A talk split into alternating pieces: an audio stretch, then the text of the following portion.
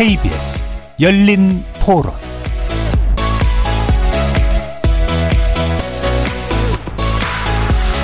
안녕하십니까. KBS 열린 토론 정준희입니다.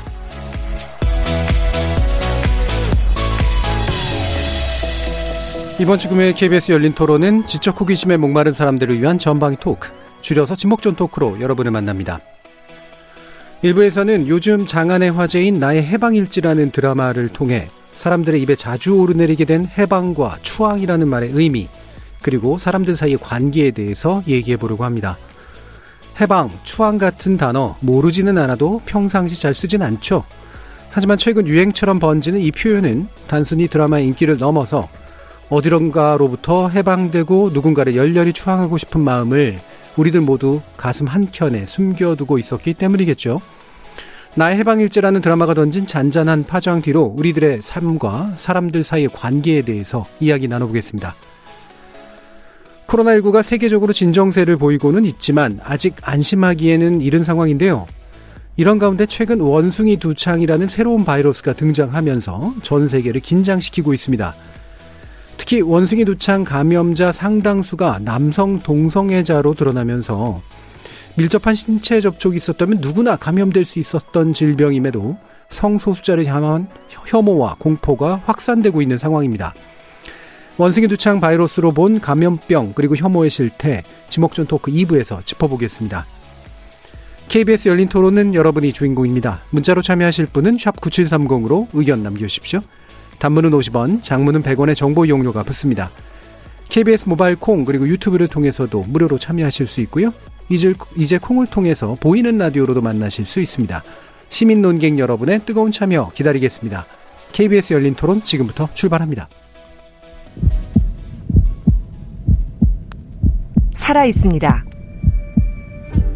토론이 살아 있습니다. 살아있는 토론, KBS 열린 토론. 토론은 라디오가 진짜입니다. 진짜 토론, KBS 열린 토론.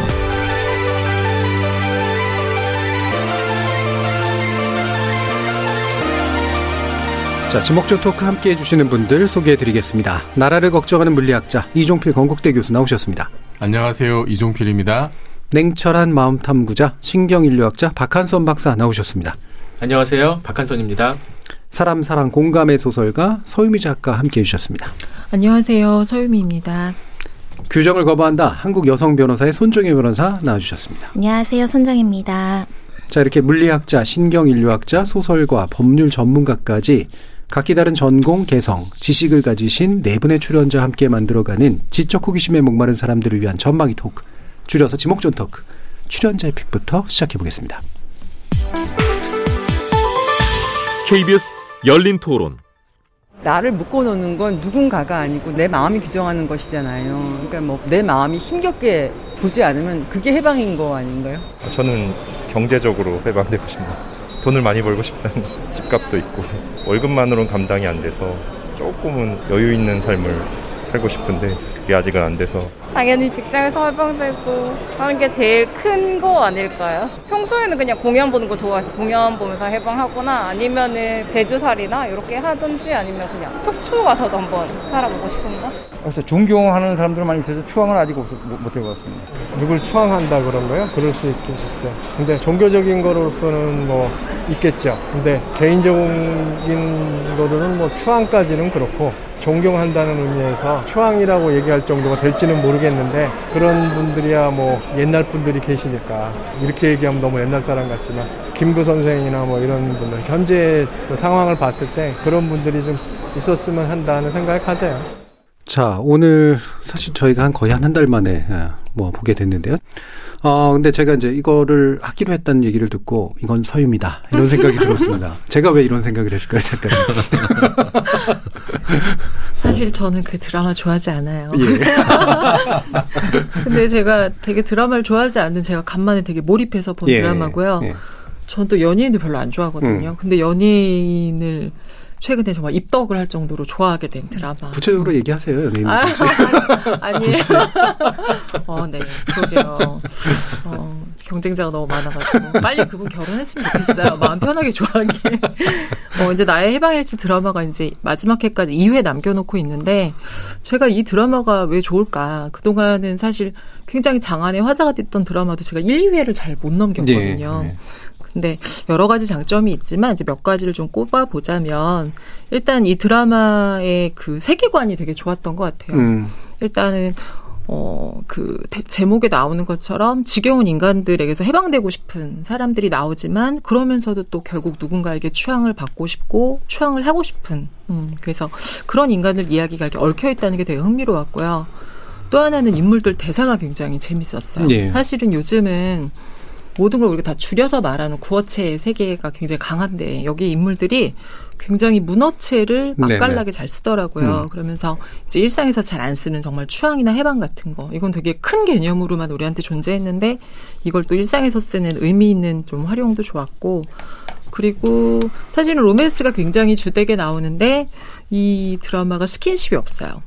그래서 저는 사실 그 부분이 되게 좋았었거든요. 예. 그동안에 이제 그 드라마는 대부분 로맨스가 주되면서 어떻게 뭐 키스하고 몇 회 키스하고 뭐 어떻게 하고 이게 굉장히 많았는데 이 드라마는 거의 어 10회가 넘어갈 때까지 인물들끼리 이렇게 뭐 손을 잡거나 만지거나 음. 하는 게 안 나와서 인물이나 과, 그 인물의 관계나 표정이나 대사에 굉장히 좀 집중하게 만드는 힘이 있어서 음.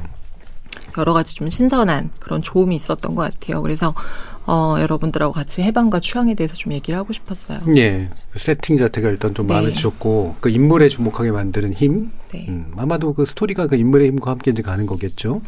그리고, 어, 이 단어라고 하는 게 이제 문어체라는 아까 표현을 쓰셨는데, 일반적으로 잘 안 쓰는 글, 어, 단어들을 또 상당한 문어체적인 어투로 하는데 또 재밌어. 네. 요게 이제 굉장히 마음에 들으셨나 봐요. 네. 안 그래도 이제 바로 해방, 추앙, 뭐 이런 단어들을 매개로 우리가 좀 얘기를 나눠볼 텐데, 제가 개인적으로 저는 별로 어색하지 않았거든요. 제가 음. 이런 식으로 많이 살아서 되게 재수없다는 소리를 많이 듣는데 우리 손중희 변호사님은 법률 직역을 가지고 계신 분인데 일상 언어적이시잖아요. 음, 예. 네. 그래서 이런 단어 잘 안 쓰실 것 같은데. 어, 되게 생경했어요. 예. 드라마 딱 보자마자 초반에는 살짝 이제 음. 집중도가 좀 떨어지는 시기였는데 추앙하다라 추앙하라는 얘기 딱 듣고 응? 그래서 핸드폰을 꺼내서 네, 이제 검색하려는 찰나에 주인공이 검색을 하더 아 이거는 아. 나만 모르는 단어가 아니고 음. 나만 아, 익숙하지 않은 단어가 아니고 작가님이 의도적으로 이런 추앙이라는 단어를 이제 끄집어내서 이거를 곱씹게 한다 뭐 그런 생각이 들더라고요. 그래서 추앙하다라는 단어 를 이제 어 포털에 검색해서 봤는데 그거랑 그 뜻이 또 맞는가에 대한 고민이 되더라고요. 예, 근데 예. 나중에 여주인공이 이제 응원하는 것이라고 규명을 해줘서 오히려 그런 단어가 훨씬 음. 더 음. 저한테는 와닿더라고요. 음. 뭔가 사랑으로 채워지지 않는 추앙한다라는 표현은 젊은 세대들은 아마 처음 들어보지 않았을까 네. 생각이 들었고요. 근데 굉장히 처음 들어봐서 뭔가 신비스러운 느낌으로 드라마를 접근할 수 있었고 주인공들이 말이 없잖아요. 음. 말이 없는데 몇 마디 툭툭 튀어나오는 단어들이 이 사전을 찾아보게 하니까 좀 더 몰입할 수 있었던 것 같아요. 예.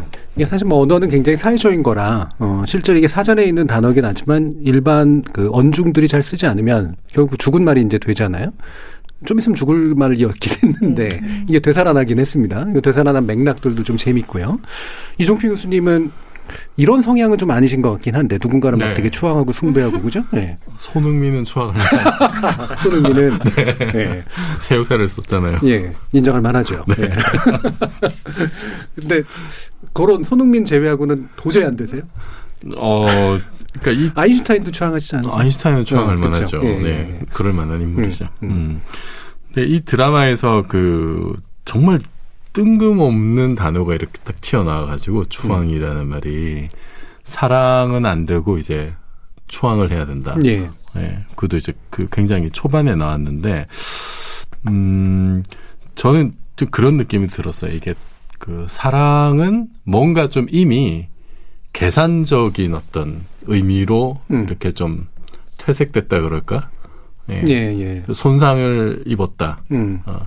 물론 이제 우리가 아주 지고지순한 사랑이라고 하면은 그러면 정말 내 모든 걸 다 빼주고 간쓸게 다 떼주고 막 이제 이럴 것 같은데 음. 그런데 연미정이 겪었던 어떤 사랑이나 그 주변에 보이는 어떤 뭐 사랑, 네, 네. 거기 이제 아버지와 그 뭐 고모와의 관계 이런 거 보면은 하여튼 뭐 돈과 또 얽혀 있고 음. 어 뭔가 좀 계산적이고 음. 지금 우리 일상에서의 어떤 연애나 사랑이라고 하는 것이 그렇게 어, 좀 주고받는 그러니까 쌍방향적인 기브앤테이크가 좀 만연해 있는 그런 개념으로 된 것 같아요. 그냥 예. 받아들이기에.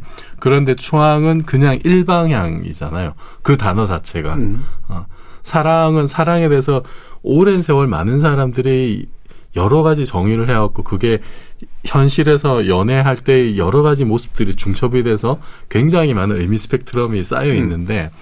추앙은 안 쓰던 단어다 보니까 그렇죠. 그냥 한 방향으로 딱 굳어진 음. 어, 어, 정말 뭐 영어로 respect 음. 우리가 뭐 뭐 할 때도 오 respect 이런 얘기를 하듯이 이제 그런 의미로 그냥 일방향으로 내 모든 걸 다 쏟아주는 네. 어, 그런 거를 원하는 것 같아요. 음. 그러니까 그, 그런 어쩌면 옛날에도 그런 사랑이 있었을 텐데 예, 예. 그런 사랑이 사라진 어떤 시대를 힘겹게 살아가야만 하는 이 음. 염미정의 음. 어떤 그 솔직한 속내가 드러난 게 아닌가. 어, 그러니까 나를 이렇게 정, 떠받들고 막 정말 리스펙트하고 막 어, 추워 그, 그러 그렇 거라기보다도 그 정도로 모든 거를 다 내줄 수 있을 만큼 일방적인 어떤 그런 절대적인 예. 사랑을 좀 해달라 이런 의미가 아니었나 싶어요. 예, 공부 많이 하셨네요. 아. 네. 인물 분석까지 하셨는데 지금 그러니까 사랑이라고 하는 것이 지나치게 확장되면서 생기는 약간 이기적인 측면들, 그다음 상처하고 결부된 측면들에 대해서 나는 상처받지 않는 채 그냥 추앙만 할래라고 하는 심리가 있는 것 같다. 어떠세요, 박사 선생? 그 음. 추앙은 사실 그 사전적인 의미에서는 우러러 본다는 네. 뜻인데요. 자주 쓰는 말이 아니기 때문에 이 추앙이라는 개념에 대해서는 사회적으로 이 중의적인 느낌들을 많이 없어요. 그렇죠. 그냥 우러러 본다 그거 하나거든요. 예.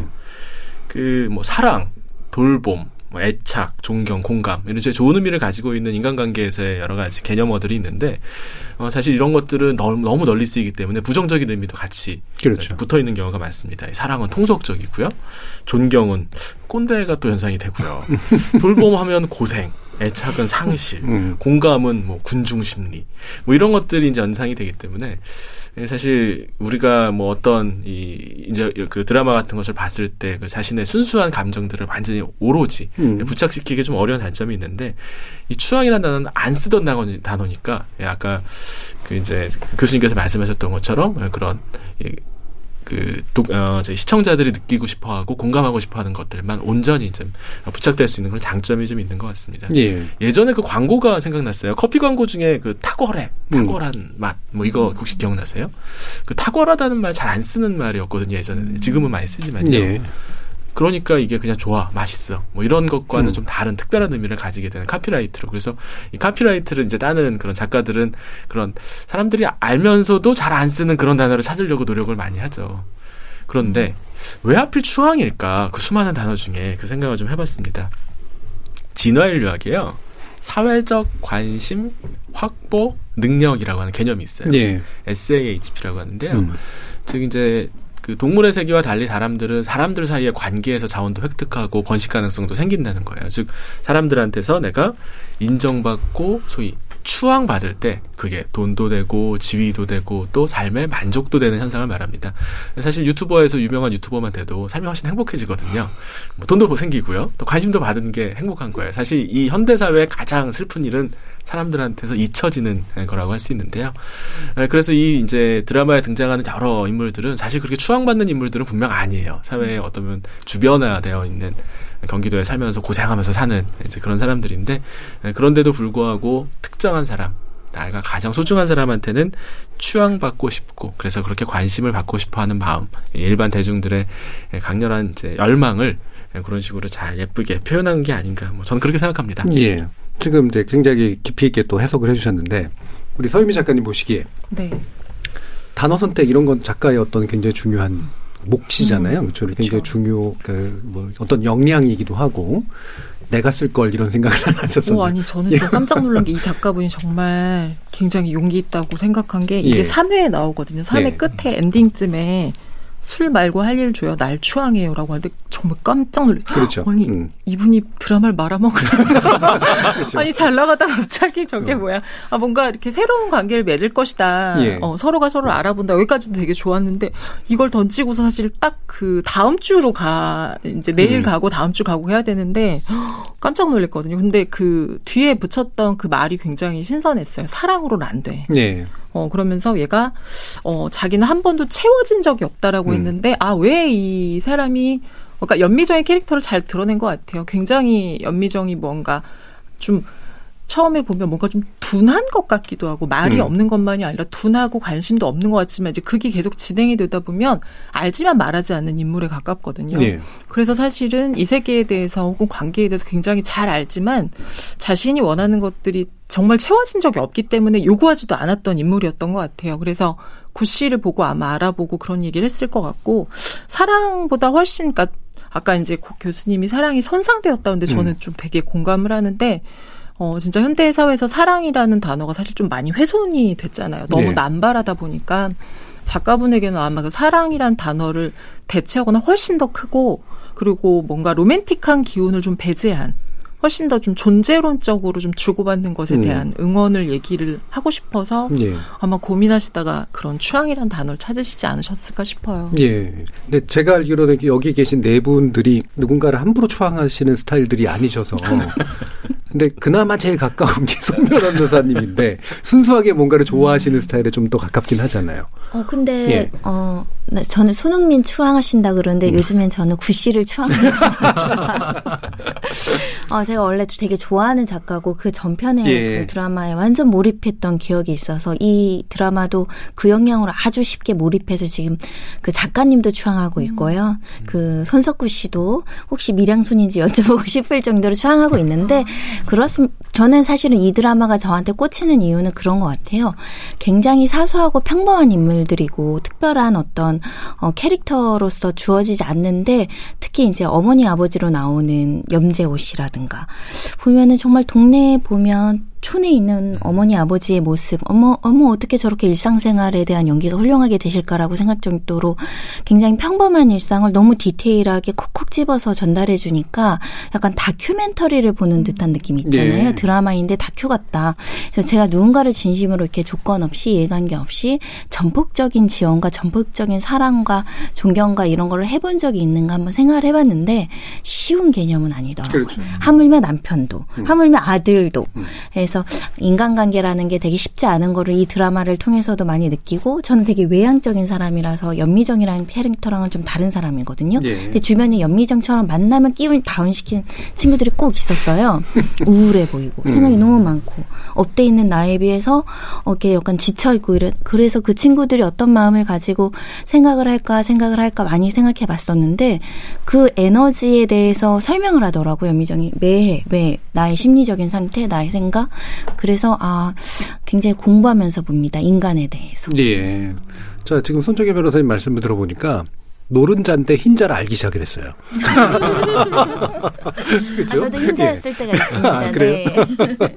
경기를 하신 적은 없으시고. 저 충주의 촌이라고. 아, 충주. 네. 과수 많고 뭐 이런 네. 시골에서 자랐었어요. 충주의 충주 근방의 노른자는 어딘가요? 어, 충주에도요, 충주 도심이 있고, 충주가 예. 시가 되게 넓어가지고, 예. 뭐 중원군 쪽, 뭐 목계 쪽 이런 데는 아직 시골이에요. 아, 노원, 그렇죠. 네. 거기도 노원구에, 나름의 이제 네. 노, 네. 흰자가 이제 네. 크게 네. 어, 음, 구별이 되는 측면들이 있군요. 음. 마침 또 경기도 얘기가 나와서 이게 뭐 경기도만으로 얘기한 게 아니라 이제 중앙부와 주변부의 문제의 어떤 일종의 비유일 테니까 공간적 비유일 테니까 이종필 교수님은 그런 사실 이제 그 뭐 지역 출신이긴 하니까 네. 어떤 면에서 보면 부산이라는 큰 도시긴 하지만 네. 어, 상대적으로 느끼시는 바들은 좀 있으실 것 같아. 어 그런 감정이 느껴서 처음 학교 서울 갔을 예. 때 부산이 제2의 도시잖아요. 음. 근데 다들 촌 출신이라고. 그렇죠. 시골에서 왔다고 그러고. 네. 음. 굉장히 자존심 상했던 그런 적이 있었고 그 이 드라마에서는 이제 경기도에 사는 사람들이 이제 흰자로 비유가 되는데 그게 말하자면 좀 이등 시민 비슷하게 예. 어, 뭔가 이제 좀 내세울 거 없고 출퇴근하려면 멀리 가야 되고 그게 사실 뭐 누구의 잘못이라고 할 수도 없는 건데 예를 들어서 뭐 직장 끝나고 회식을 할 때 빨리 가야 된다라고 음. 하는 것이 다른 사람들에게 죄를 짓는 것 같은 음. 그 뭔가 좀 정상적이지 않은 걸로 이렇게 비춰지는. 근데 그게 실제 일상에서 그런 일들이 벌어지잖아요. 그 모든 것이 어떤 뭐 흰자에 사는 사람들로 이제 비춰지는 것 같아요. 그래서 어 저는 사실 그 이게 서울 내에도 서울이 서울 자체도 이제 워낙 큰 네. 지역이고 저도 서울에 살고 있습니다만 저는 서울에서 또 약간 좀 외곽 음, 쪽이거든요. 서울에서 약간 주변부. 네, 그 북한산 바로 아래 음. 살고 있어서 저는 그 사실 그 지금 사는 집을 구할 때도 아, 저기 내부 순환로 남쪽으로 내려가면 좋겠다 이런 생각이 들 정도로 예, 안쪽으로 들어가서 네, 안쪽으로 들어가면 음. 좋겠다고 음. 같은 서울인데도 그렇죠. 왜냐하면은 그 뭐 시내에서 뭐 일을 보다가 집에 가려면은 가다 보면 되게 멀거든요. 그렇죠. 저도 네. 뭐 이런 얘기하면 정말 그 저보다 다른 훨씬 더 멀리 사시는 계신 사는 분들은 음. 훨씬 더 많은 좀 시간도 이제 필요한 거고 어 그래서 그런 모습들이 굉장히 좀 많이 묘사가 된 것 같다. 음. 그리고 또 뭐 저번 선거철만 되면은 그 뭐 지역 비안이 뭐 인천이 예를 들어서 뭐 뭐뭐 서울 살다가 뭐 이렇게 된 사람들이 간니 어쩌니 막 이런 정치인들의 말 때문에 또 거기 사는 사람들이 굉장히 상처받고 이런 게 많았잖아요. 음. 그래서 뭐 이제 이런 걸 해결하려면 역시 뭐 저는 이제 서울 수도를 좀 이전했으면 좋겠다는 생각도 이제 들긴 합니다만 예. 좀그 아무래도 그 서울 중심에 좀 여러 가지 그 좀 집중된 어떤 그런 예. 것들을 좀 이렇게 해소할 수 있는 그리고 직, 뭐 집값이나 뭐 부동산 전세 이것도 너무 서울의 특정 지역의 아파트 중심으로만 이렇게 다 돌아가고 있잖아요. 그게 아닌 거는 다들 2등이거나 눈밖에 나 있거나 좀 그런 데 대한 어떤 그 경종을 울리는 게 아닌가. 거기 말고 그 이외 지역에 사는 사람들이 훨씬 더 많은데 네, 그렇죠. 훨씬 더 많은데 지금 드라마에 드러나 있듯이 그 노른자 중에도 노른자가 아닌데 사는 사람들은 뭔가 패배자 같고 음. 뭔가 주눅이 들어서 살아야 되고 뭔가 죄를 지은 것 같고 그런 모습들을 비춰지는 게 그 지금 우리 현실에 참 이렇게 그 구조적인 어떤 좀좀 모순이랄까 네. 그런 게 그 캐릭터들에 잘 드러난 것 같아요. 음. 박한선 박사님. 저도 사실 외곽에 삽니다. 예, 그래서 서울시청보다 의정부시청이 더 가깝습니다. 어, 예. 뭐 이제 경기도에 사시는 분들, 뭐 멀리서 출퇴근하시는 분들 있죠. 굉장히 힘드시기는 할 거예요. 예, 그런데 이제 이 집중화와 탈집중화는 이제 거시적인 차원에서 계속 이렇게 어, 왔다 갔다 하는 경향이 있거든요. 네. 한국이야 뭐 압축적인 고도 성장기를 거뒀으니까 특히 서울, 서울에서도 또 어, 명실상부한 서울이라고 하면은 몇몇 지역밖에 안 돼요. 음. 그 3구 정도, 강남 3구 정도 돼야 자랑스럽게 얘기를, 주소지를 자랑스럽게 쓸 수 있는 이제 그런 문화긴 한데요. 어, 3년 전부터죠. 예, 미국의 대도시에서 이 도넛 효과라고 하는 게 도넛 효과라고 하는 게 어, 이제 좀 나타나기 시작했습니다. 도심 공동화 현상을 얘기하시는 그렇습니다. 건가요? 예. 그래서 도심 다운타운 지역의 집값이 오히려 떨어지고 예, 외곽의 집값이 더 올라가고 부동산 가격도 더 올라가고 사람들이 이주하는 경향을 이제 보였죠. 즉 어, 예전처럼 물리적인 사원에서 사람들이 모여가지고 얻는 경제적인 혹은 이제 사회 사회적인 이득이 점점 감소하고 있고 비용이 점점 증가하고 있다는 어, 겁니다. 뭐 이게 위안이 될지는 모르겠지만 어, 저는 뭐 수십 년 걸릴 물론 일이긴 하, 지만이 흰자가 노른자보다 더 예, 맛있게 예. 취급되는 세상이 곧 올 거라고 생각하고요. 이건 의도적으로 정책적인 차원에서 접근을 하지 않는다 하더라도 자연스럽게 일어나는 예. 어, 그런 일이라고 생각합니다. 제가 사실은 도넛 효과는 1980년대 대학 아, 학교 다닐 때 음. 지리책에서 봤던 거라. 근데 와, 한국은 도넛 효과가 나타나는 지역도 있고 안 나타나는 지역도 있는데 서울은 약간 불패의 좀 음. 측면들이 좀 있는 것 같아요. 여타 네. 지역들하고 약간 다른. 그래서 더 노른자론이 이제 있는 것 같은데. 서유미 작가님. 네, 여기 저는 사실 강원도 원주에서 산 적이 있어요. 2년 동안. 예. 의도적으로 갔긴 했지만 뭐 서울 출퇴근하지는 않았는데 그때 이제 처음으로 서울 벗어나서 살아봤는데 어, 여기 이제 이 그 드라마에서는 서울을 노른자라고 경기도를 흰자라고 하지만 사실 우리나라는 그냥 서울이 노른자고 나머지 전체는 그냥 다 가깝거나 먼 흰자들인 것 같아요. 네. 음, 근데 어, 그때 살아보니까 얼마나 그 젊은 분들이 지방에서 살면서 밥벌이를 하기가 어려운지를 음. 너무 알겠더라고요.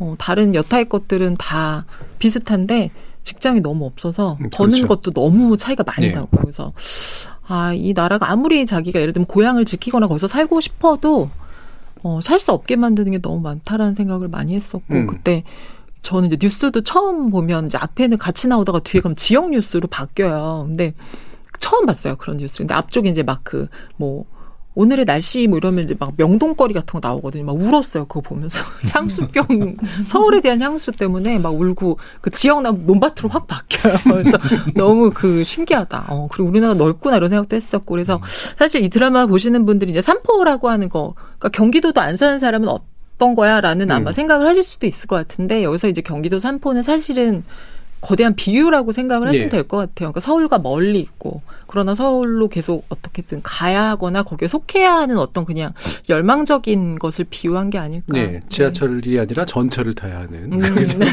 네.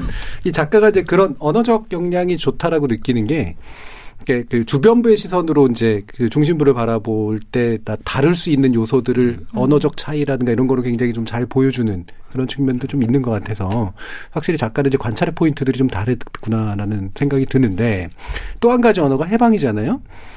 근데 저는 추앙도 가깝지만 해방도 더 가까워서 특히나 우리 이종, 이종필 교수님은 거의 해방촌에 사셨을 정도의 출신이시기도 하지만 해방이라는 단어 굉장히 많이 쓰지 않았어요 대학교 때?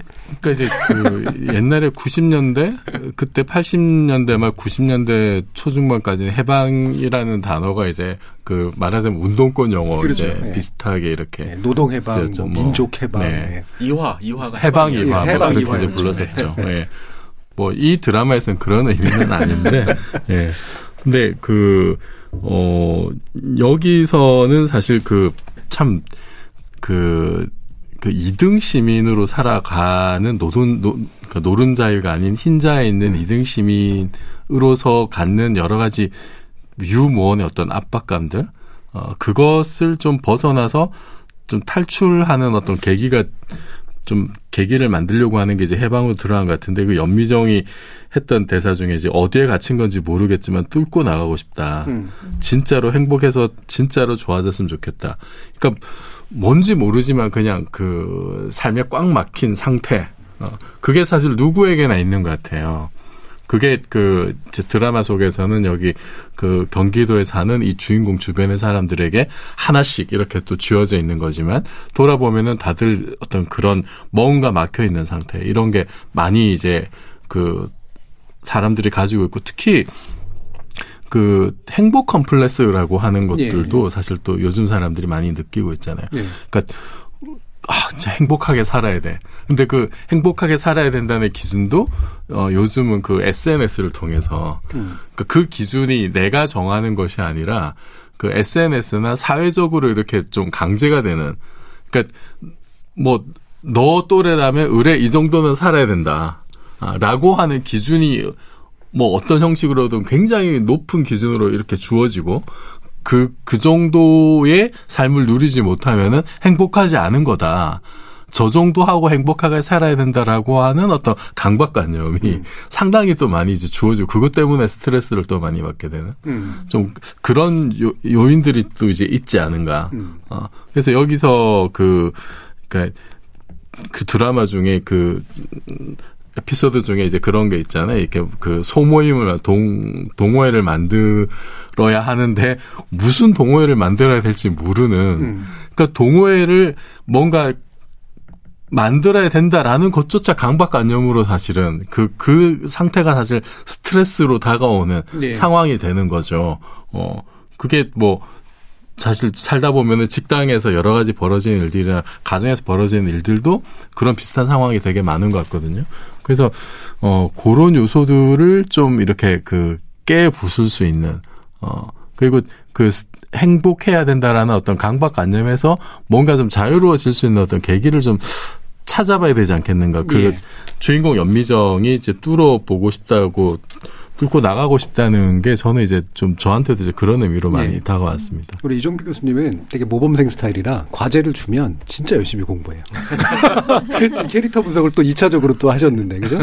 근데 우리 저기 손종혜 변호사님은 그런 것도 잘 안 하시잖아요. 아, 아닙니다. 저도 분석해 보겠습니다. 아, 일단 해방에 대한 주제를 주셨으니까 예. 드라마 이제 주인공들을 빗대면 제가 해방되고 싶은 모든 요소들이 가족들한테 다 있더라고. 음. 예. 아버님은 이제 가족에 대한 생계, 부양, 죽을 때까지 이제 음. 돈 버시려고 굉장히 아둥바둥하는 것이 본인의 어떤 압박감이셨을 것 같고 어머니는 자식들 부양하고 살림하고 밥하는 것. 그 밥하는 거에 해방되고 싶은 어머니들이 음. 정말 많거든요.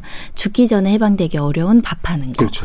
그리고 이제 염창희 같은 경우는 직장에서 정말 미운 직장 동료한테 해방되고 싶었는데 또극 중에서 중간에 이제 어느 정도 해방되는 장면도 나왔고 이제 연미정이라는 주인공은 뭐로부터 도망가고 싶고 뭘 뚫고 싶었을까 굉장히 고민이 좀 아직까지 고민하고 있고요. 음. 구씨도 마찬가지인데 구씨는 어 과거로 보 과거로부터의 해방 뭐뭐 뭐 슬픔으로부터의 해방 뭐 이런 것들을 추구하는 건지는 작가님이 좀 답을 해주셨으면 좋겠는데 이 모든 게 사실은 인간관계에 대해서 비롯되는 것 같고 네. 가족이라는 책임감 가족 가족끼리 이제 엮여 있으니까 그에 대한 부담감, 그 직장도 일단 표면적으로 잘 지내야 되잖아요. 싸우지 않고 평화롭게 거기서 성취해야 되고 사람들이랑 잘 지내야 되고, 근데 싫은 사람도 억지로 웃어줘야 되고 이런 것들이 모든 직장인들의 어, 숙제이고 해방되고 싶지 않을까. 근데 음. 사실은 해방 못 되니까요. 돈 네. 벌어야 돼서.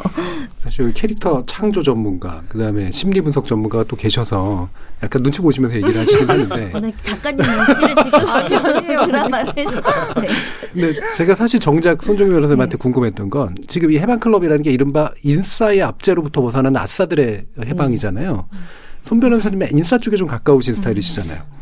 네. 음. 그래서 핵인싸. 어, 까지는 아니고 네 항상 up돼 있는 상태의 심리적인 그런 걸 가지고 있는데 항상 근데 그 사람들 만날 때 좀 고민하는 지점은 이런 거예요. 이 드라마에서도 얘기하지만 말이 없잖아요. 음. 우리가 다섯 명이 만났는데 아무도 말하지 않아요. 가장 누가 먼저 말할 것인가 네. 그런 숙제를 그냥 되게 어, 외향적인 사람들도 하게 되거든요. 음. 그런 점들에 대해서 그런 말하지 않는 사람은 무슨 심리 상태를 가지고 있을까? 네. 어, 그 사람은 왜 자기 속 이야기를 하지 않을까? 뭐 그런 거에 대한 궁금증, 관심 이런 거는 끊임없이 있기 때문에 아무리 외향적이고 사람들의 평가에 대해서 좀 자유로울 것 같지만 또 막상 그런 사람들이 훨씬 더 사람들의 평가나 이런 것들을 주의 있게 관찰하게 되거든요. 네. 근데 이 드라마는 굉장히 편안하게 연미정은 말하지 않아요. 표현하지 않아요. 네. 그리고 표현하고 말하는 걸 되게 어, 피곤해 하더라고요. 그래서 음. 말하지 않는 사람을 가만히 두기로 했습니다. 저는 앞으로 물어보지 않고 궁금해하지 않고 자기 얘기하거나 뭔가를 오픈하고 싶지 않은데 억지로 막 끄집어서 친하게 할 필요도 없고 그래서 다양한 사람들을 보여주는 것 같아요. 네. 자, 심리적으로 사실 이런 그 스트레스나 부담 굉장히 강하겠죠. 아, 그럼요. 예. 예. 인간관계 스트레스 사실 지금 현대 사회에서 음. 정신과를 찾는 사람들 거의 대부분이 다 이렇습니다. 네. 전통적인 의미의 정신과 환자들의 비중이 점점 줄고 있고요. 음. 이 대인관계에서 이제 어려움을 겪는 사람들의 숫자가 점점 늘어나고 있거든요. 어, 대인관계라고 하는 거는 뭐 생존을 위해서 반드시 필요하니까 누구든지 사람들과 만나고 싶어 하는데 방금 변호사님 말씀하셨던 것처럼 이 관계라고 하는 건 주고받는 거거든요. 이제 어떤 경우에는 그런데 주기만 하고 받지 못한다고 느끼는 사람들이 많습니다. 이때 소진된다고 느끼죠. 어, 사람들은 다른 사람으로부터 존경도, 환대도 받고 싶어 하는데 그런 욕망이 잘 실현되지 않고 일부 핵인사들한테 예, 그런 이제 소위 사회적인 혜택이 집중되는 그런 이 사회적 관심의 불평등 이제 이런 현상이 나타나고 있습니다. 그 수십 년 전에는요 정신과 의사가 아버지 같은 정신과 의사가 인기였어요. 음. 권위적이고 네, 네, 네. 원칙을 세워주고 허약한 환자의 자아를 딱 붙잡아주는 음. 스타일. 어, 그리고 얼마 전에는 어머니 같은 스타일을 좋아했습니다. 음. 따뜻하게 돌봐주고 챙겨주고 이제 이해해주고 요즘은 아니에요. 요즘 그런 스타일로 정신과 어, 환자를 보게 되면 썩 마음에 들어하지 않습니다. 네. 환자를 추앙해줘야 돼요. 그러니까 정신과에서라도 예. 예, 그런 욕망을 좀 실현받고 아, 좀 실천 그 저기 받고 음. 싶어하는 그런 욕망이 강하고 예, 그러니까 이 이제 드라마에서 나타나는 것처럼 아 난 다른 사람들한테 만나서 이야기하고 싶지도 않고 아무것도 하고 싶지도 않아라고 하는 건 사실 어 이제 반복된 좌절의 표현이라고 할 수 있어요. 음. 그렇게 해봐야 내가 원하는 결과를 얻기 어려우니까라고 하는 사실 현대 사회 대부분 사람들이 다 이렇게 주변화되어 있으니까 음. 공감하는 사람이 많을 겁니다. 네. 저도 마찬가지고요. 박한선 박사님 요즘 임상하세요? 아, 요즘은 이제 가끔 이 급한 일이 생긴 성배 병원에 가서 이 소위 전문 용어로 땜빵하고 예. 때가 있습니다. 예. 네네. 아버지 쪽이세요? 어머니 쪽이세요? 저는 그냥 기계적으로 AI적이시구나. 네. AI 쪽. 예. 요즘에 AI 쪽이 또 더 괜찮을 수도 있습니다. 예. 자, 소유 작가님.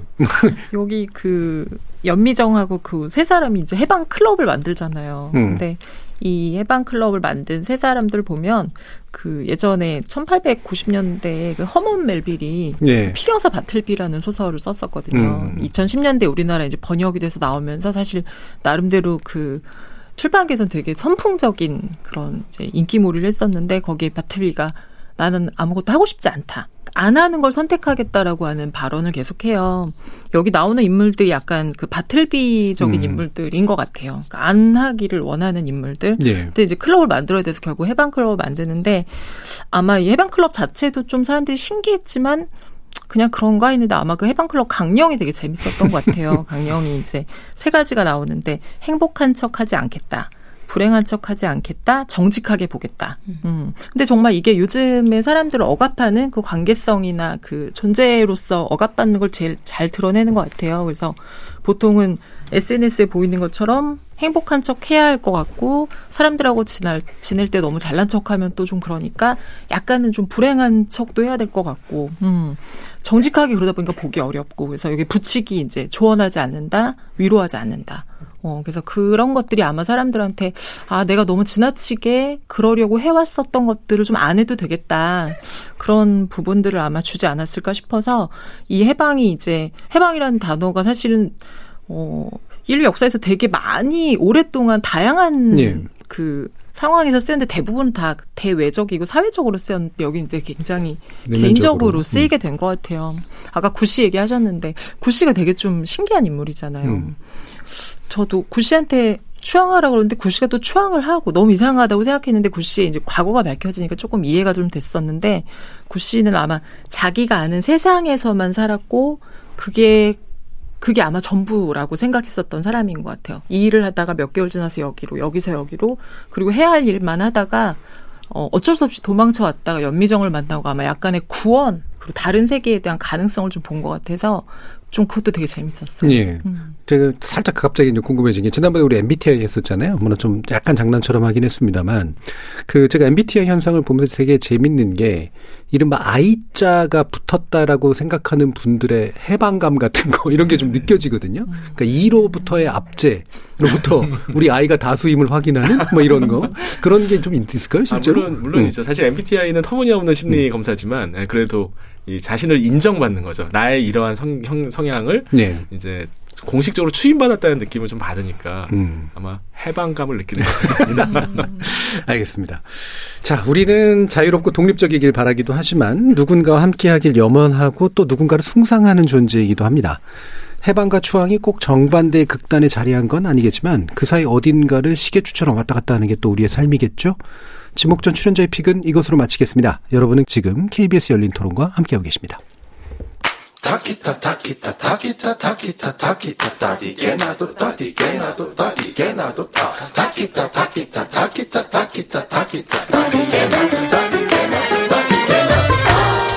물음표가 느낌표로 바뀌는 순간 KBS 열린 토론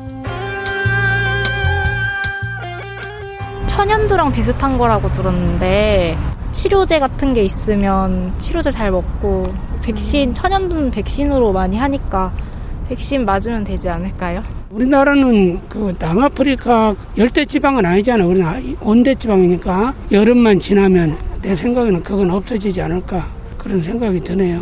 코로나 바이러스 뭐 비슷한 거라고 그렇게 알고 있어요. 학생들 아무래도 가능성이 많이 있을 것 같은데. 저는 이제 코로나하고는 좀 다를 거라고 생각을 하는 게 그거는 뭐 비정상적인 좀 약간 뭐 그런 관계를 통해서 전염이 된다고 하는 게 맞나요? 그게 뭐 코로나처럼 크게 퍼지지는 않을 거라고 생각을 해요. 지적 호기심에 목마른 사람들을 위한 전방위 토크. 신경인류학자 박한선 박사, 이종필 건국대 상허교양대 교수, 소설가 서유미 작가, 손정혜 변호사 이렇게 네 분과 함께 하고 있는데요. 어, 2부 제작진의 pick이 이제 원숭이 두창 그리고 감염병인데 저는 오늘 왜 출연진의 pick이 둘이지? 이런 생각을 했었어요. 이게 당연히 박한선 박사님이 하자고 했을 거야. 이런 생각을 했는데 이게 뭐다라고 냉정하게 살펴주기 전에 우리 감정적으로 먼저 좀 해봅시다. 어떤 막 이 얘기 들으니까 무슨 생각이 좀 먼저 드시든지 손정혜 변호사님. 어, 일단 질병명이 좀 자극적이에요. 처음 처음 봤고요. 두창 막 이러는 게. 그리고 사진이 네. 너무 자극적입니다. 그렇죠. 네. 그래서 보통 이제 코로나 19 같은 경우는 뭐 치명률이 몇 퍼센트 한다고 하지만 인체 신체 어떤 그 표면적인 변화는 없잖아요. 근데 일단은 이렇게 수포 같은 게 굉장히 크게 올라온 사진이 떠오르니까 약간 혐오 공포가 좀 네. 유발될 네. 가능성이 있는 질병이다라는 생각이 좀 들었고요. 코로나19 끝나간 해방, 해방감이 얼마 가시지도 않았는데 원숭이 두창이란 이런 감정이 많이 들었는데 그래도 아직까지는 그렇게 많지 않다라고 해가지고 잘 예. 관리되겠지 하는 막연한 기대감을 갖고 있어요. 예. 이게 뭐 새로 등장했다 이런 표현을 쓰지만 이제 새로 보이기 시작을 한 거지 원래 예전부터 좀 있었던 거로 알고 있는데. 그렇습니다. 네, 물론입니다. 네. 그 원숭이 두창은요, 폭스 바이러스라고 하는 두창 바이러스에 의해서 감염되는 자연, 특히 아프리카의 야생 동물한테는 흔하게 있었던 이제 음. 어, 질병입니다. 그리고 사실 인간사에 그 인간에게 감염된 사례도 과거에 많이 있었어요. 있었는데 뭐 전문가가 아니면 관심도 없었고요. 특히 이제 이게 인수공통 감염병으로 잘못 알려져 있는데 아닙니다. 이거는 동물들 사이에서 감염이 되는 예. 그런 전염병이고요. 인간 사이에서는 유행한 사례가 거의 없어요. 음. 근데 지금 이제 걱정하는 건이 유럽 사회 일부에서 인간 사이에 감염 사례가 발견이 돼서 혹시 이게 이제 그 동물을 많이 다루고 있는 사람들한테 감염이 되는 정도, 즉 기회 감염을 더 넘어서서 음, 음. 인간 사회에서 이제 본격적인 유행이 되면 어떨까 이제 이런 걱정은 하고 있습니다. 이게 이건 좀 문제라고 할 수 있어요. 사실 네. 이그 우리 이제 자연환경 계속 이제 파괴하고 야생화 그 식생 그이 파괴가 되고 있으면서 음. 새로운 감염병이 인간 사회에 유행하고 있는 경우가 있어서 그건 분명히 주의 깊게 봐야 됩니다. 네. WHO에서도 그래서 신경을 많이 쓰고요. 음. 하지만 너무 걱정하실 필요는 없습니다. 이거는 감염률이 낮고요. 치명률도 아주 낮습니다. 예, 그래서 그 코로나 바이러스처럼 그렇게 위험한 팬더믹으로 음. 진행, 그 진행할 가능성도 낮고 또 뭐 엔데믹이나 뭐 에피데믹으로 나타난다 하더라도 막 치명률이 무슨 에볼라 바이러스처럼 60, 70% 정도나 돼서 심각한 문제가 생기거나 그럴 가능성도 없습니다. 그러니까 일단은 이제 동물들 사이에서고 어, 혹시라도 자주 접촉하는 인간에게서 나타날 수 있는데 이게 인간과 인간 사이에 혹시라도 점염이 되는 현상으로까지 갈까봐 약간 우려하는 정도. 네, 그렇습니다. 음, 음. 자, 그럼에도 불구하고 공포가 진정되시는지 모르겠는데 서민 작가님 어떠세요? 저도 사실 이런 게 있는지 모르고 네. 그 포털 이제 예. 이렇게 보다가 그 손 이렇게 해가지고 막 상반신에 막 음. 수포 발진 그렇죠. 난거 보고서 어, 이게 뭐지라고 하면서 봤었던 것 같고요. 읽어보면서 이렇게 굉장히 기사가 좀 오묘하더라고요. 되게 먼 얘기인데 공포는 되게 가까운 음. 느낌. 그래서 코로나가 많이 좀 진정이 되고 있는데 어, 이게 뭐, 내용 나온 거 보니까는 뭐, 대규모 유용도 없었다. 어린이한테는 좀 취약하지만, 뭐, 독감하고 사실 걸려도 좀 비슷하다. 어, 뭐, 대체로 걸려도 뭐, 격리하고 몇 주는 회복된다라고 나오지만, 아, 코로나 바이러스로 인해서 좀 감염병이라는 것 자체에 워낙 우리가 좀 예민해져 있기도 하고, 그리고 좀 두려움이 많다 보니까 그리고 이제 이게 어쩌면 아, 아까 박한선 박사 말씀하셨지만 사람들 사이에 그 감염으로 발전되거나 새로운 감염병이 될지도 모른다라는 것 자체가 사람들을 공포스럽고 좀 힘들게 하는 것 같아요. 예. 그래서 음. 그 부분에 가, 그 검색해 본 분들이 엄청 많으셔서 음. 계속 검색어 그 상위에 계속 있더라고요. 그래서 네. 아 사람들이 확실히 이제 좀 한시름 조금 놓았다. 그리고 막 이제 그 동남아나 이제 해외 여행 가려고 준비하시는 분들이 엄청 많더라고요. 여름이 음. 되면서 그래서 이분들이 갑자기 어 나갔다가 그러면 뭐 감염병 그러면 어떡하지? 그러면서 뭐 그 막그 그 지식인 거기다가도 막 물어보시고 뭐 동남아에도 네. 있어요. 뭐 원숭이 만지면 걸려요. 막 별걸 다 써놓으셔서 아 되게 이제 많이 좀 두려워하신다라는 생각이 네. 좀 들어요. 아무래도 이제 그 사람들이 코로나 19로 인해 지친 마음이 이제 음. 이런 일종의 수용성을 높이는 측면들도 있을 텐데. 어, 제가 좀 이상한 사람인지 모르겠는데 저는 안 찾아봤거든요. 예, 음. 예, 굳이. 예, 그냥 폭스라고 이름 붙인 거 보니까 대충 비슷한 계열인 것 같고. 어, 미디어들이 사진 보여주기 시작하면 믿으면 안 되거든요. 아. 네. 제가 미디어 전공자라 그런지 몰라도. 근데 어떠세요, 이종필 교수님은? 아니, 저도 그 일단은 자라보고 놀란 가슴 예, 예, 예. 때문에 오 다시 뭔가 뭐 통제하기 어려운 큰 병이 유행하는 건가라는 음. 걱정이 들었고 그다음 또 이제 여러분들하고 마찬가지로 일단 비주얼 쇼크가 좀 그렇죠. 있었던 네. 것 같아요. 음. 그 일단은 막 그 코로나 바이러스는 뭐 증세가 이러저러하다 하더라도 외, 외형적으로 뭔가 보이는 건 없는데 음. 지금 그 원숭이 두창은 그렇지가 않으니까 그리고 또 하나는 그 옛날 생각났어요. 호환 마마 뭐 이런 옛날 어린이들은 비디오를 네. 네 그런 그런 게 이제 문제였다고 막 이제 그런 근데 그 천연두 그게 이제 두창이 그 이제 천연두인 예, 거잖아요. 폭스? 그 예, 예, 사람 사람에게 네 맞습니다. 예, smallpox라고 하죠. 네, 네, 사람에게 이제 그 감염되는 게 예. 있고 그다음 뭐 소에게 되는 음. 것도 있고 이거는 이제 뭐 다른 이제 뭐 원숭이나 다른 짐승에게 이제 나타나는 것 같은데 그 보니까 사람 천연두보다도 훨씬 안전하고 음. 뭐 전염성도 약하다 그러고 그리고 우리 그 사람 천연두 마지막 치료 환자가 보니까 77년인가 있었고 예. 그리고 뭐 백신이 워낙 이제 보급이 많이 돼서 80년에 그, 그 천연두는 이렇게 박멸 선언을 완전 퇴치됐다고 이제 선언을 한, 그 인간이 의학으로서 음. 어떤 질병을 완전히 극복했다고 선언한 최초의 사례가 아마 그 천연두 박멸인 걸로 제가 맞나요? 맞습니다. 네. 최초이자 지금까지 지금까지 유일한 네, 케이스 네, 유일한, 유일한 케이스죠. 네. 그리고 또 보니까 이제 뭐 백신 치료제 다 있고 그래서 크게 걱정할 일은 아닌 것 같은데 이제 그 비주얼이 워낙 그러니까 이게 뉴스거리는 될 것 같다는 생각은 네. 드는데 너무 그 공포심을 가질 필요는 없을 것 같은데 대신에 경각심을 좀 가져야겠죠. 네. 음. 제가 환공포증이란 말은 실제 증상은 없다고 들었습니다만 네. 워낙 또 많이 쓰니까 실제로 막 되게 징그러 보이는 그런 측면이 있죠. 그럼요. 예. 예. 우리가 이제 공포스러워하고 혐오스러워하는 음. 것들은 대부분 감염과 관련되어 있는 그렇죠. 경우가 예. 많습니다. 특히 신체 추형을 유발하는 감염병이 몇 개가 있는데요. 어, 우리가 뭐잘 아시는 것처럼 한센병 음. 그리고 천연두도 마찬가지고요. 사실 수두 수두만 저는 예전 수두 걸린 적이 있었는데 수두도 걸렸는데 그 물집 막 잡아 뜯으면 네. 흉터 생긴다 그래서 저희 어머니가 막 손 묶어 놓으려고 막 그러셨었어요. 나중에 흉터 생기면은 이제 안 된다고. 네, 그렇죠. 굉장히 간지럽거든요. 네. 원숭이 두창은 사실 미지의 질병이니까 이게 음. 또 증상은 천연두처럼 거의 보이거든요. 음. 그러니 사람들한테 심각한 혐오 반응을 일으키는 건 자연스러운 일이라고 할 수 있습니다. 근데 중요한 건 이 혐오 반응은 그 질병의 심각성하고 정확하게 비례하지는 않거든요. 그렇죠. 네. 특히 원숭이 두창 같은 경우에는 그래서 매스미디어에서 자꾸 그런 음. 이제 특히 이제 심한 케이스들을 이제 음. 사진으로 많이 보여주는데 불필요한 공포를 좀 이제 야기할 가능성이 있고 또 이게 하필이면 이제 동성애자 이 성적 소수자 커뮤니티에서 많이 유행을 하게 되니까 성적 혐오하고 바로 직접적으로 연관되면서 혐오가 크게 또 이제 증폭되는 그런 부정적인 영향을 미치는 것 같습니다. 네, 그렇죠. 그게 혐오라는 건 자연적인 반응인데 어떤 면에서 굉장히 긍정적인 네네. 측면도 있고요, 그렇죠? 어, 회피하게 만드니까. 근데 문제는 다른 사람을 혐오하게 만드는 거 맞습니다. 이건데 실제로 지금 이제 그릇된 소문들이 좀 퍼져나가고 있잖아요. 근데 이게 네. 이제 그릇된 건지는 모르겠는데 일부는 또 이제 동성애자나 양성애자 사이에서 이 감염 경로가 좀 일부 보고가 네. 됐다라고 이제 보도들이 나오고 있는데 어 일단은 유엔에이즈 계획에서 그 원숭이 두창 감염 사례 중 상당수가 이제 어 동성애자나 양성애 남성으로 확인됐다. 뭐 이런 보도도 있었고 성클릭 통해서 이제 발견됐다 이런 이야기가 있기는 하는데요. 스페인에서는 뭐 이런 뭐 그 동성애자 사우나 같은 데서 30명 넘는 집단 감염자 발생했다 이런 보도들은 나오고 있는데 사실 정확한 팩트인지를 확인해 봐야 될 것 같고 표본 집단이 너무 적어서 이게 꼭 그런 동성애나 이런 거에 밀접한 인과관계가 있다라고 볼 만큼의 분포는 아닌 걸로 보이거든요. 다만 이제 밀접 접촉이 원인이 된다라고 하니까 이건 밀접 접촉이라는 거는 사실은 동성애뿐만 아니라 사람과 사람 간에 네.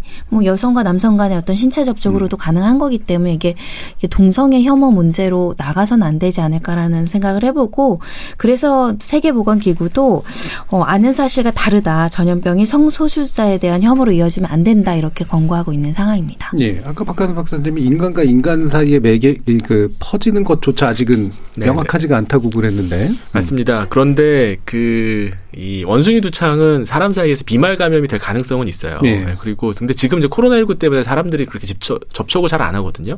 뭐 마스크 벗는 나라는 많이 있긴 하지만 밀접한 신체적인 접촉을 아주 가깝게 하는 경우는 가족에는 되게 없어요. 음. 사실 주변의 분들과 그렇게 신체 접촉을 막 밀접하게 하시는 일은 많지 않으시잖아요. 근데 평상시에도 신체 접촉을 그렇게 하지 않아요. 네, 네, 잘하지 않죠. 뭐 학생들이나 네. 아니면 지하철 정도. 아, 맞습니다. 아, 예, 예. 네, 그런데 이제 또 옷도 입고 하니까. 근데 이제 이 동성애적 커뮤니티에서는 좀 파트너가 좀 복수의 파트너를 가지고 있는 경향이 조금 있기는 있습니다. 예, 예. 그러니까 그 어, 집단 중심으로 유행을 할 수 있는데 음. 중요한 건 성병은 아니에요. 에이즈하고도 음. 좀 다릅니다. 그렇죠. 성행위하고는 관련이 없고 단지 어, 다른 집단에 비해서 밀접한 신체 접촉을 조금 다양하게 진행을 했던 집단에서 더 유행을 하는 거니까. 근데 이제 한번 유행을 하게 되면 이제 성적 소수자 집단이 아니라 다른 집단에서 유행할 가능성은 있죠. 그런데 중요한 건 성적 소수자에 대해서 우리가 가지고 있는 사회적 편견이 더 증폭될 가능성이 있거든요. 근데 그것과는 조금 분리해서 봐야 되는데 사실 그 분리가 쉽, 지는 않습니다. 음. 뭐 그러면 그러지 않았으면 되는 거 아니냐. 뭐 이렇게 얘기를 하면 어, 그것도 할 말은 없거든요. 예, 사실. 네. 예, 그래서 뭐 어디가 더 어떤 것이 더 중요한 사회적 가치인지를 좀 보고 평가를 해야 되는 부분이 있습니다. 예. 이게 사실은 이게 뭐 코로나 19 때도 나타났고 어 매번 소수자 특히나 성소수자 된 혐오와 이제 이런 질병을 언제나 연결시켜 가지고 뭔가 이렇게 배제하거나 이제 타격하는 이런 일들이 수시로 나타나는 것이기도 해서 이 부분 어떻게 생각하세요? 네, 그 음. 사실 코로나 바이러스도 중국에 시작됐다고 해서 네. 아직도 그 중국에 대한 혐오나 이런 게 좀 남아 있는 면이 있는 것 같고 이태원 클럽에서 예. 그좀 확진자가 많이 나왔을 때 그그 그 업소가 뭐뭐 뭐 게이 클럽이었다라고 이제 음. 언론에서 뭐 좌표 찍기 비슷하게 이제 그렇죠. 그렇게 보도를 하는 음. 바람에 특정 그뭐 어, 업소나 이제 성소수자 관련된 어떤 뭐 그, 뭐, 가게라든지 이런 데서 그 커뮤니티나 이런 데서 굉장히 좀 그 고생했던 그거하고 사실은 코로나 바이러스하고는 전혀 사실은 직접적인 관계가 없는 거잖아요. 그거는 성소수자든 아니면 성다수자든 누구든지 성다수자라는 말 처음 들어보는데 단어로 이제 차관까지 하시네. 뭐 굳이 성소수자가 아니라 하더라도 예, 예. 그 다른 사람들도 그냥 그렇게 밀집해 있으면은 그 뭐 대량의 확진자가 나올 수밖에 없는 상황인데 그런 좀 뭔가 감당할 수 없는 일이 벌어졌을 때 누군가에게 책임을 지금 씌우려고 하는 어떤 그런 좀 손쉬운 욕망이 작동한 케이스 같고 그걸 또 언론이 좀 부추긴 면이 있고 이게 그 옛날에 일본이 예를 들어서 뭐 관동 대지진이 네. 일어났을 때 조선 사람들에게 뭐 여러 가지 못된 짓을 했던 그런 것도 사실 비슷한 거잖아요. 그, 그러니까 이게 뭔가 지금 우리의 힘으로 극복될 수 없는 불가항력적인 어떤 일이 생겼다.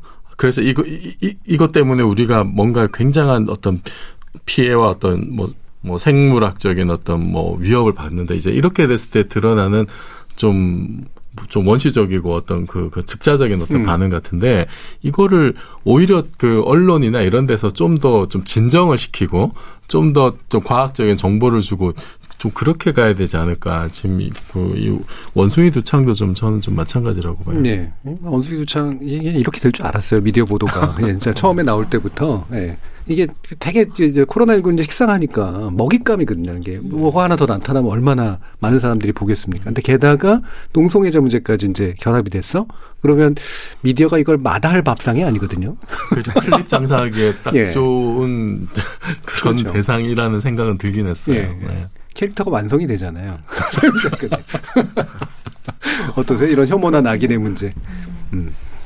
그러게 되게 묘하게 이게 손 사진도 그렇지만 상반신 음. 그 아프리카 남성 상반신 나오고 막 그 발진 나고 그러고 나서 음 뭐 이제 그 기사에 실리는 그 내용들을 보면은 굉장히 묘하게 정말 좀 그 에이즈를 연상시키거나 성병인 네. 것처럼 그냥 얼핏만 보면 이렇게 느끼게 만드는 보도가 있어서 저는 왜 그럴까?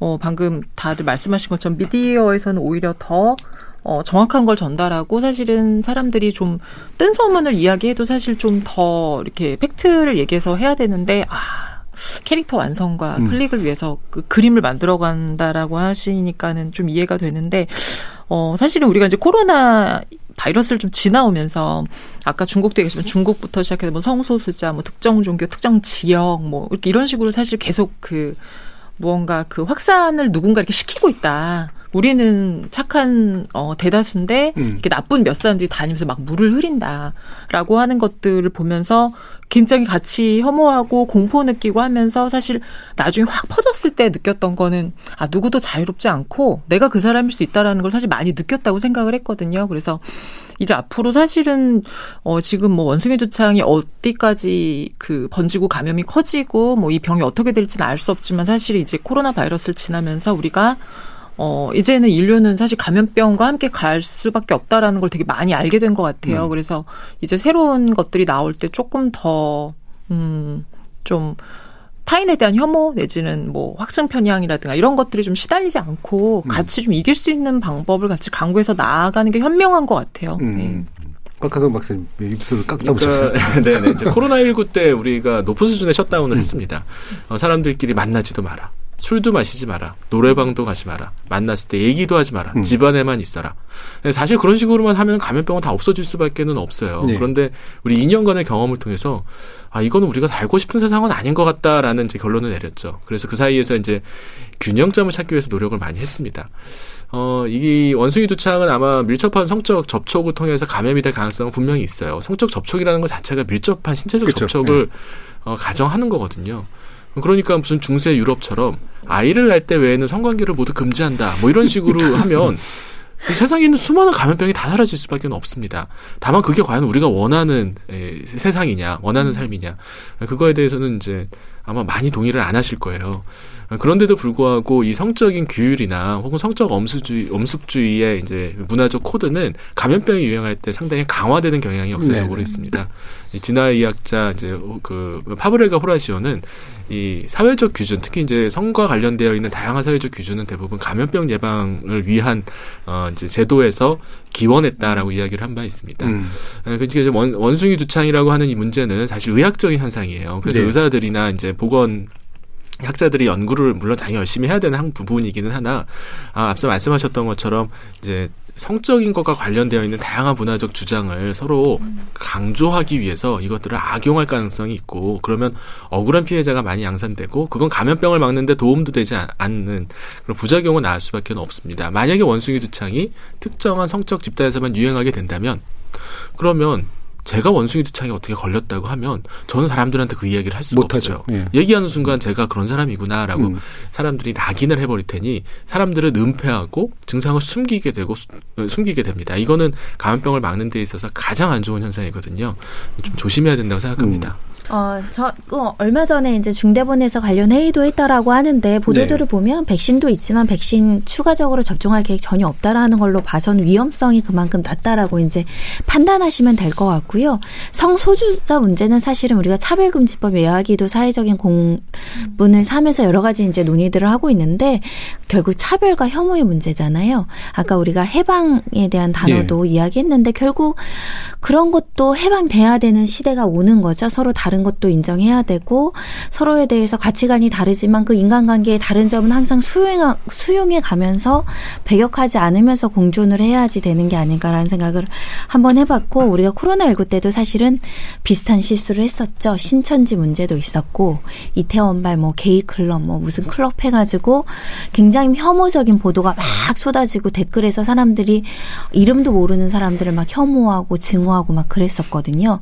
이거 가지고 또 엄한 곳에 분노를 퍼붓기에는 너무 사회적인 비용이 낭비되는 거 아닌가 그런 생각 해 봅니다. 혹시 지난번에 그 아, 사실 우리 코로나19 초기에 참 문제점들이 여러 가지가 지금 와서는 좀 있는데 우리가 급하게 대응하려고 하다 보니까 사실은 어, 개인정보도 많이 좀 소홀히 한 면도 좀 있었고, 음. 어, 지나치게 좀 강하게 규제를 하려고 했던 면도 있었고, 심지어는 그때 기억나요. 그 비행기 제주도 왔다 갔다 했던 분들에 대해서 막 지자체가 손해배상해야 되고 막 이랬다는 음. 얘기들도 있었잖아요. 그게 실제로는 어떻게 진행이 되나요? 실제 손해배상 청구가 진행이 됐었죠. 예. 그때 정말 떠들썩했습니다. 제주도에서 음. 이제 그 속이고 와가지고, 어, 코로나를 이제 전파시켰다라고 손해배상 청구를 했는데 소송에서 이제 제주도가 패소했고요. 음. 제주 중요도가 항소하지 않은 걸로 봐서는 어, 항소한다고 하더라도 손해배상금을 물기는 법리상 어렵겠다 이렇게 예. 판단한 것 같고요. 대다수 서울시에서도 구상권 청구할 예정이다 검토하겠다라는 보도 엄청 많았습니다. 음. 자가격리 수칙을 위반하거나 감염병 예방법 위반해서 이제 처벌받은 사람들을 상대로 근데 단 한 건도 소송이 진행되지 않았다는 예, 거예요. 구상권 청구는 예.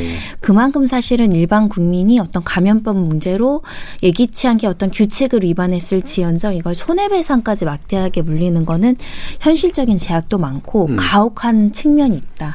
어느 누구도 내가 감염병에 걸리려고 예정하지 않았고 또 어느 누가 이렇게 악의적으로 손해를 발생시키려는 고의를 가진 국민들은 많지 않기 때문에 이 손해배상 청구하겠다고 그, 그 당시 막 엄포 났던 거는 규칙 잘 지켜달라, 감염법 수칙 잘 지켜달라는 어떤 사회적인 분위기 속에서 좀 국민들한테 어떻게 보면 엄포, 네. 어떻게 보면 공포 분위기 조성한 측면이 있죠. 근데 현재로서는 처벌된 사례들은 꽤 있고요. 그건 음. 법률적으로 근거가 있었으니까.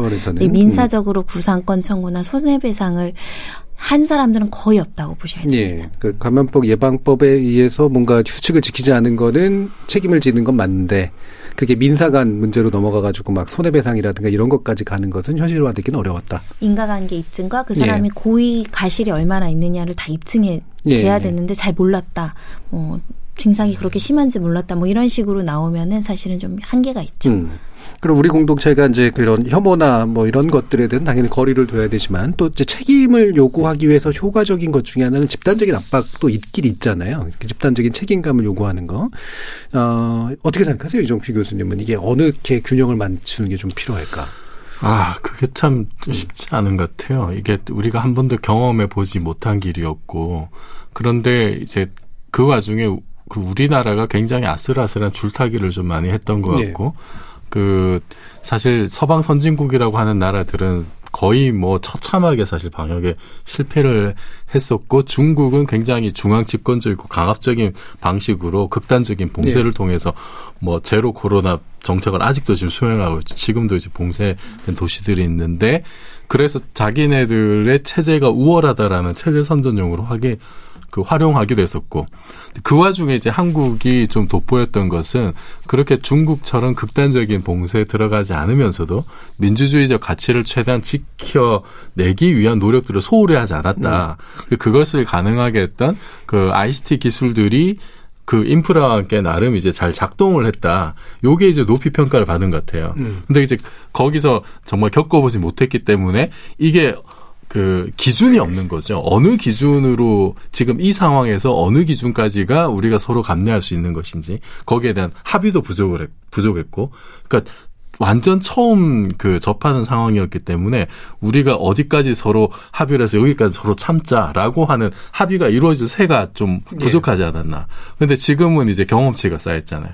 경험치가 쌓였고 그 중간에 숱한 논쟁도 얼마나 많았습니까? 여론이 또 이렇게 좀 증폭이 너무 심한 거 아니냐라는 음. 얘기도 나왔다가 아니 그래도 이 정도까지는 다 받아들여야 되지 않느냐 굉장히 그 의견들이 많았고 그렇게 2년 넘게 지나왔기 때문에 지금은 좀 그거를 다시 돌아보면서 좀 우리가 어느 정도 단계일 때 어디까지 우리가 서로 참아낼 수 있는지에 대한 어떤 좀 새로운 가이드라인을 만들어야 되지 않는가 하는 생각이 들고 역시나 그 어, 좀 우리 자체적인 백신이나 치료제 개발 능력을 어쨌든 좀, 예. 좀더 고양을 해야 된다. 앞으로 또 무슨 일이 벌어질지 모르기 때문에.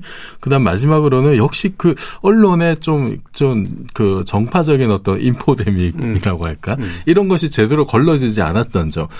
그 뭐 초기에 예를 들어서 뭐 사재기를 유발하는 듯한 어떤 그런 네. 보도도 많았었고 그러니까 이거를 어떤 정파적인 이해 지금 방역이 성공하면 이 정권의 성공이 되고 그것이 우리 회사의 불이익이 된다라는 식으로 연결이 돼서 그런 건지 모르겠는데 정말 이해할 수 없는 일들이 많았었잖아요. 뭐 예를 뭐 또 다른 예를 들자면은 독감 백신 같은 거 그러니까 그냥 코로나 백신은 만든 지 얼마 안 돼서 그런 어떤 굉장히 그 공포심을 가질 수 있다 치더라도 늘 맞던 그 독감 백신조차도 공포감을 유발해서 그 예년보다도 접종자 비율이 예. 10%포인트 정도나 낮게 그 접종이 되도록 그런 결과를 초래했던 일들이 있었단 말이에요.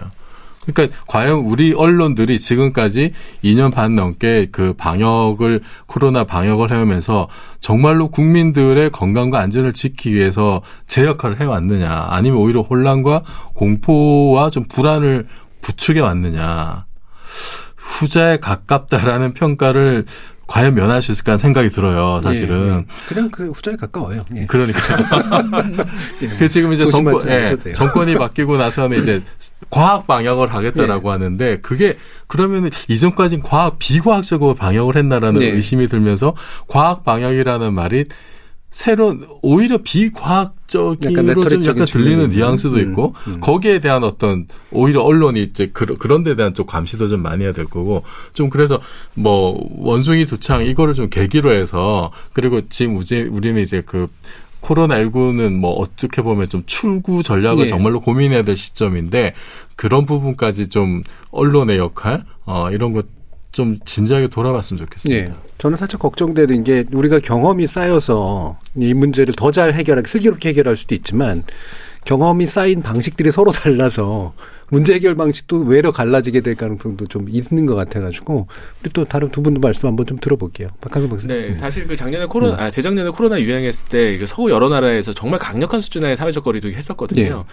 근데 이미 알고 있었어요. 이거 장기적으로 지속할 수 없다는 사실을 알고 있어서 어, 8주 만에 약물 개발해가지고 반년, 한 3개월 안 되는 시간 만에 임상 연구 시작했고 음. 1년이 안 되는 시간에 대량 생산과 대량 접종을 바로 진행을 했습니다. 네. 정말 믿을 수 없는 속도로 약물을 개발하고 보급을 했거든요.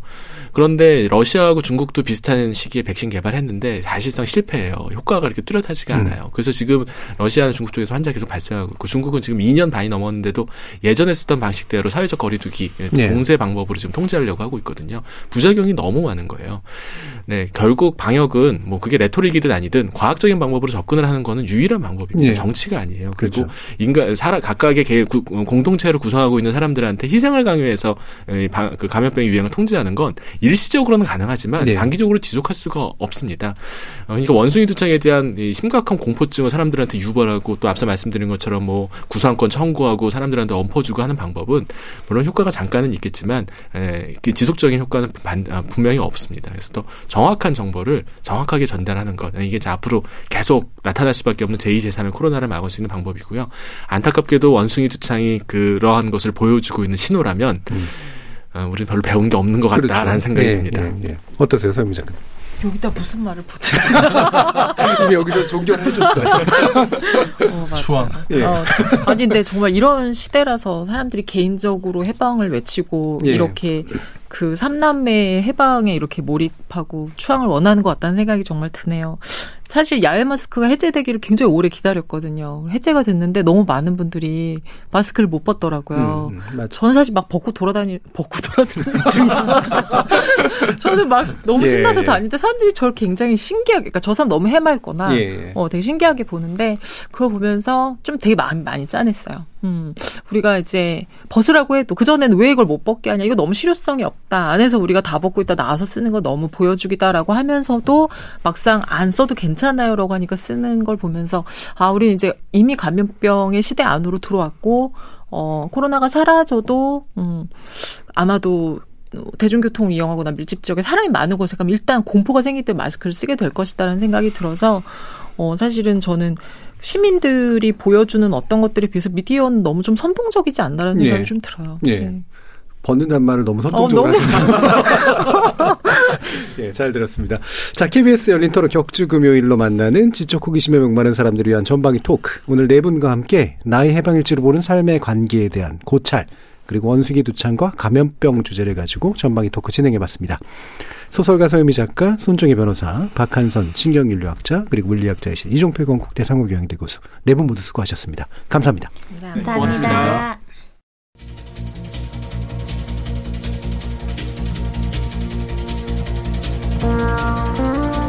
코로나19로 인해 더 명확해진 것이지만 우리는 감염병으로부터 완전히 해방될 수 없습니다. 특히 현재와 같은 환경 파괴적 부유함과 편익을 숭배하는 한 우리는 더 많은 감염병에 더 자주 노출될 겁니다. 그래서 그보다는 소수자에 대한 오만과 편견으로부터 해방되기를 바라는 게 그리고 합리적 사고와 관용적 태도를 지닌 일을 추앙하는 게 더 바람직하고 더 현실적인 일이 아닐까 싶습니다. 저는 다음 주 월요일 저녁 7시 20분에 다시 만나 뵙겠습니다. 지금까지 KBS 열린 토론 정준이었습니다.